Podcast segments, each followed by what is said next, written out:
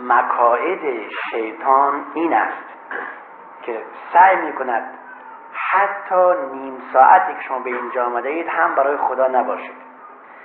شیطان گاهی سعی می‌کند 23 ساعت و نیم وقت انسان را بگیرد. حالا میمونه نیم ساعت شما اینجا هستید. اینم برای ابلیس خیلی گران تمام میشه که شما این نیم ساعت را برای خدا زنده باشید. در اینجا هم سعی می‌کنه شما را مشغول کند به دنیا. دوست می‌بینید گوه نیدید یالا در بالای فلان گله در اون فلان گردش فلان عروسی فلان جا با هم صحبت می‌کنید و میشه شما در این جلسه نیستید عملا جسمتون اینجاست و روحتون اینجا نیستید. این رابطه ما با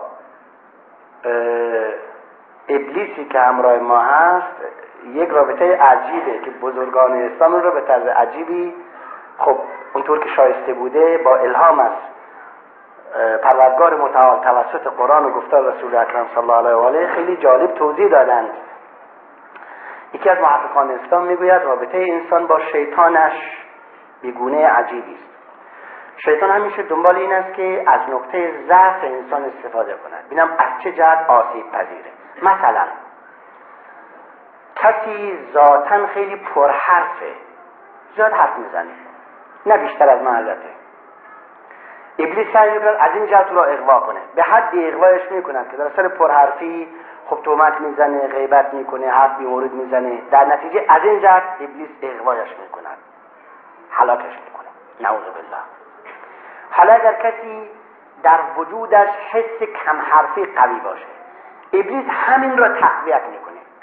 به حدی او را وادار به سکوت می‌کنه که گواهی نمیده امر معروف نمی‌کنه نهی منکر نمی‌کنه. ارشاد نمی‌کنه وظیفه خودش انجام نمیده اونجا که باید حرف بزند گواهی بده حرف نمی‌زنه. از این محکوم میشه دیگه. حالا مثال دیگر. اگر کسی در وجودش حس و احساس سخاوتمندی باشه غرائز در وجود انسان مختلف است. این جز اسرار عظمت پروردگار است که جز الله کسی نمی‌داند. و این مطلب چندون رابطه با حق و باطل و دین و مذهب ندارد. مسئله انسانیته.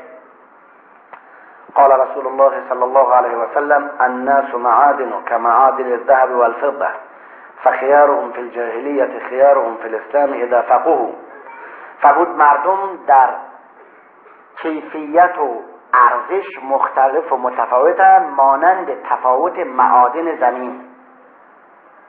آهن طلا نقره فلزای دیگه تا سنگ و خاک.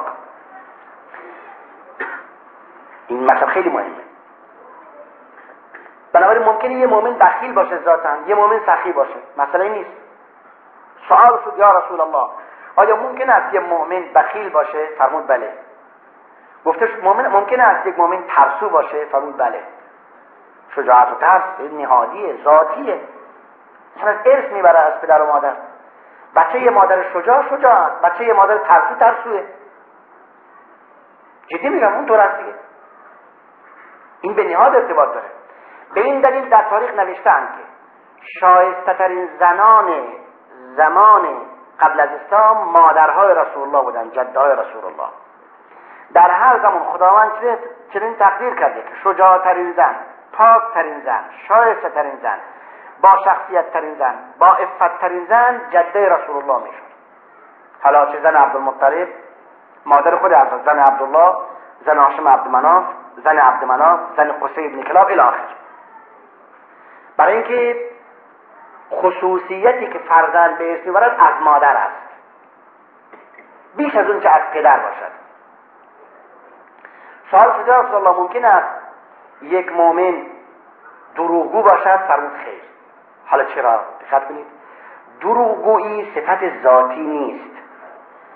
انسان ذاتا بخیل تولد می شود ذاتا جبان و ترسو تولد می شود کما اینکه ذاتا کمدید کم شنوایی کم جسم کم غذا کم حرف الاخر تولد می شود ولی هیچ کس ذاتا دروغگو تولد نمیشه. چون اکتسابیه این اکتساب عادته. در خانواده دروغگو تربیت میشه دروغگو میشه. با آدمای دروغگو میگردد دروغگو میشه. الاخر به این دلیل حضرت فرمود غیر ممکنه مؤمن دروغگو باشد نمیشه. برای اینکه این اکتسابی بیشتر است. یا اگرم جنبه وراسی ارث از پدر باشد در اثر بدرفتاری پدر و اینکه رفتار بدش خویش شده قسمتی از اون رفتار بد دائمی پدر به فرزند منتقل میشه که بازم قابل اصلاح است. فرزند یه آدم دروغو اگر از کودکی از پدر جدا بشود در محیط راستگویان قرار بگیرد با راستگویان بگردد راستگو می شود ولی فرزند یک آدم جوان و ترسو اگر هم رستم زال او را تربیت کنند به قول ایرانی ها بالاخره جوان ترسویه. چون تربیت نهاد انسان را عوض می کند حالا برگردیم به اصل مطلب. اگر کسی بخیل باشه ابلیس این خو این سرش این خواسته او را تقویت می‌کنه تا اونجا که زکات نمیده حق فرزندان نمیده حق زن و حق همسایه و حق شریک نمیده. مال دوست میشه مال پرست میشه دیگه حلاک میشه. حالا بالعکس اگر کسی خوی سخاوتمندیش قوی باشه ابلیس همین را تقویت می‌کنه. به حدی در سخاوتمندی او را تشویق می‌کند که اصراف می‌کنه ولخرجی می‌کنه اون که نباید انجام بدهد انجام می‌دهد. عروسی های غیر شرعی را میاندازد. به دلیل اینکه می‌خواهد مردم را سخاوتمند بدانند دیگه چون از سخاوت لذت می‌برد. در نتیجه به دلیل مصرف و مبذر بودن از اخوان الشیاطین میشه به نصف قرآن. چون قرآن فرمود ان المبذرین کانوا اخوان الشیاطین. اونهایی که بی جهت اموال خیش را خرج می‌کنند مصرف می‌کنند اونها اخوان الشیاطین هستند. یعنی همکاران و برادران شیطان ها صلی الله علیه و آله در حدیثی فرمود وقتی از آن بلند شود شیاطین از در مساجد فرار کرده و سعی می کنند به گونه فرار کنند که از آن را نشنوند. و چون از آن تمام شد برگشته در مساجد و نسبت به افرادی به سوی مسجد می آیند سعی می کنند حد امکان نمازگزاران را از آمدن مساجد باز دارند. و چون اقامه نماز شد صف نماز برقرار شد با شروع نماز به نمازگزار مشغول شده به اونها می‌گویند فلان چیز یاد کنید فلان کار فلان مطلب.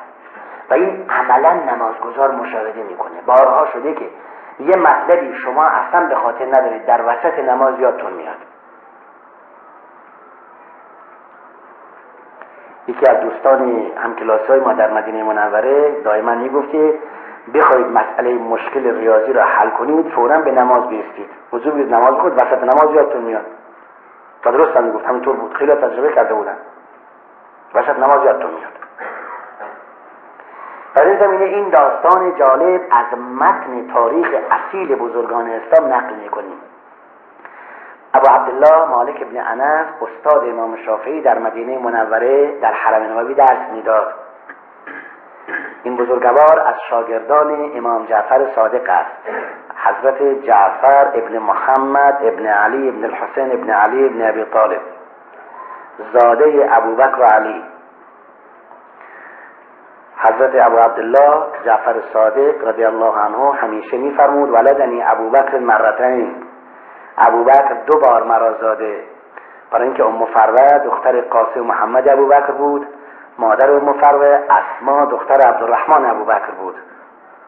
یعنی قاسم و محمد ابوبکر با دخترمون خود ازدواج کرده بود دیگه. اینطور ام فروه قاسم محمد ابوبکر صدیق ازدواج کرده با محمد باقر زین العابدین حسین ابن علی. و از دختر پسر ابوبکر و پسر پسر امام حسین جعفر صادق به وجود آمده ابو عبدالله امام جعفر صادق زاده ابوبکر و علی است. جد چهارم پدریش حضرت علی است جد چهارم مادریش حضرت ابوبکر. به اجماع مسلمین از بزرگترین پیشوایان اهل سنت یعنی جمع اسلامی. اون روز که اهل سنت و شیعه در کار نبود از بزرگترین پیشوایان مورد اتفاق اسلام در مدینه منوره قرار گرفت. سال 149 امام صادق در مدینه درگذشت و سال 150 امام شافعی تولد شد. یعنی چه؟ یک سال بعد از فوت امام جعفر صادق محمد بن شافعی تولد شده. امام مالک شاگرد امام صادق بوده و استاد امام شافعی. ابو عبدالله مالک بن انس در مدینه منوره در حرم نبوی درس می‌داد. مدت چهل سال در مدینه درس می‌داد. مشهور است هرگاه به حلقه درس آمد. برای هر درس حدیث غسل کرد و معطر شد و به, و به حرم آمد. می گفت هیچ درس حدیثی بدون غسل قبلی القا نکرده. وقتی انسان چنین شد می شود پیشوا مشتهد مذهب. همیشه بزرگی کار انسان نتیجه کار انسان در حد اخلاص اوست. شما شنیده سلطان محمد فاتح استانبول را فتح کرده. مسجد ایاسوفیه را بنا کرده. کلیسای ایاسوفیه الان شده مسجد ایاسوفیه بزرگترین مسجد تاریخی در استانبول. این داستان اصلا شنیدید فتح استانبول قسطنطینیه قبلی به وسیله سلطان محمد فاتح.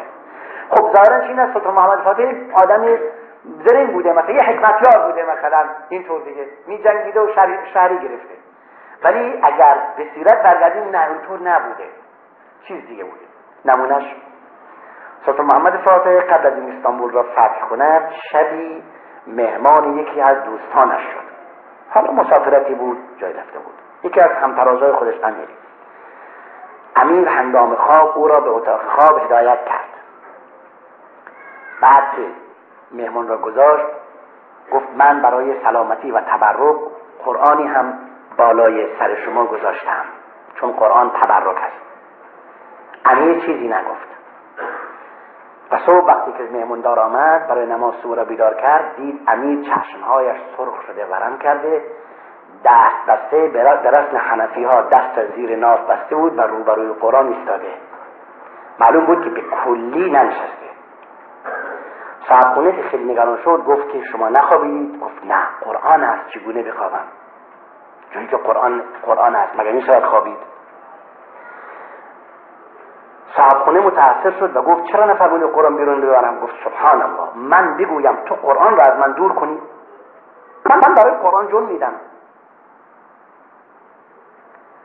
بعد که امیر نماز خوند و صبحانه خورد قرآن را بیرون بردن و در تشکش سه چهار ساعت خوابید و تلافی کرد. بله وقتی اخلاص اینطور باشه دیگه می شود فاتح قدس و بنیانگذار مسجد ایاسوفیه با پلو خوردن و آروک زدن کسی به جایی نمی‌رسد. دقت فرمودین؟ این است که از ماست که بر ماست. ابو عبدالله روزی در حلقه درس و در حرم نبوی این داستان شیوا و جالب و شنیدنی در رابطه با علاقه ابلیس با کارهای ما پیش آمد. موضوع از این قرار بود. مردی از کشاورزان مدینه آمد و گفت که یا عبدالله به دادم برس. مبلغی سکه زر داشتم این را در یک ظرف گلی کردم سرشم با گچ یا گل بستم در زمین باغم یک جای زیر خاک کردم. حالا هر چه فکر می‌کنم یادم نمیاد کجاست. خب زمینم دو هکتار یا حداقل یک هکتار زمین. حالا کجاش من حفر کنم؟ حداقل پنجاه جا حفر کردم اونجا نیست. تا زندگی اون بوده پولم از بین رفت ابو عبدالله فرمود راه حلش آسودش برید داخل باغتون. وضو بگیرید. رو به قبله بیستید دو رکعت نماز بخونید. سعی کنید از اول نماز تا آخر نماز فقط و فقط به فکر گناهان خودت به فکر عظمت خدا باشید. فرض کنید این آخرین نمازی که می‌خوانید و فرض کنید حالا قیامت بر پشت تو برابر خدا ایستاده ای یک طرف جهنم است یک طرف بهشت و اعمالت هم فیلم زندگیت هم جلوت است با این فکر به نماز و سعی کنید تا سلامم همین فکر داشته باشید. وقتی اون مرد پشت داد گفت که نماز تمام بکنی وقتی که مرد رفت ابو عبدالله مالک ابن انس به رفقا به شاگردان گفت که گمون نمی‌کنن که ابلیس بگذارد این نمازش تمام کند. چون خیلی برای ابلیس گرون تمام میشه که یک مؤمن دو رکعت نماز خالص از فکر دنیا تقدیم درگاه الهی کند. همونطور هم بود. روز بعد اون مرد برگرد تشکر کنان گفت خدا تو رو جزای خیر بده. یادم آمد. و پولم پیدا کردم. ابو عبدالله فرمود خب بگو بینم نماز تمام کرد یا نه؟ گفت نه. قبل از سجده دوم رکعت آخر نماز یادم آمد کجاست؟ نمازم ول کردم. ابو عبدالله آیه کشید گفت من می‌دانستم که ابلیس نمی‌ذاره تو نماز تمام کنی. بعد به رفقا گفت که شیطان این این هست سعی کرده او را به فکر دنیا بیاندازد تا نمازش ناقص کند. نشده. تنارایش این بوده که در آخرین تیرش آمده بهش گفته که پول فلانجا گذاشتی. خب اینم همین که یادش آمده نمازش ول کرده دیگه. و ابلیس مقصد خود رسیده. هم ابلیس به مقصدش رسیده همین آقا. این پولش پیدا کرده ابلیس هم نمازش زده دیگه. و این ما این در تمام شعون زندگی لمس می‌کنیم این موضوع. ولی خب تصورش برای کسی که به مادیات مشغول خیلی مشکله. ممکنه برای این گونه موانع انگیزهای مادی پیدا می‌کنن میشه در حالی که خب حقیقت این هست که این این واقعیت وجود داره در کلیه مسائل.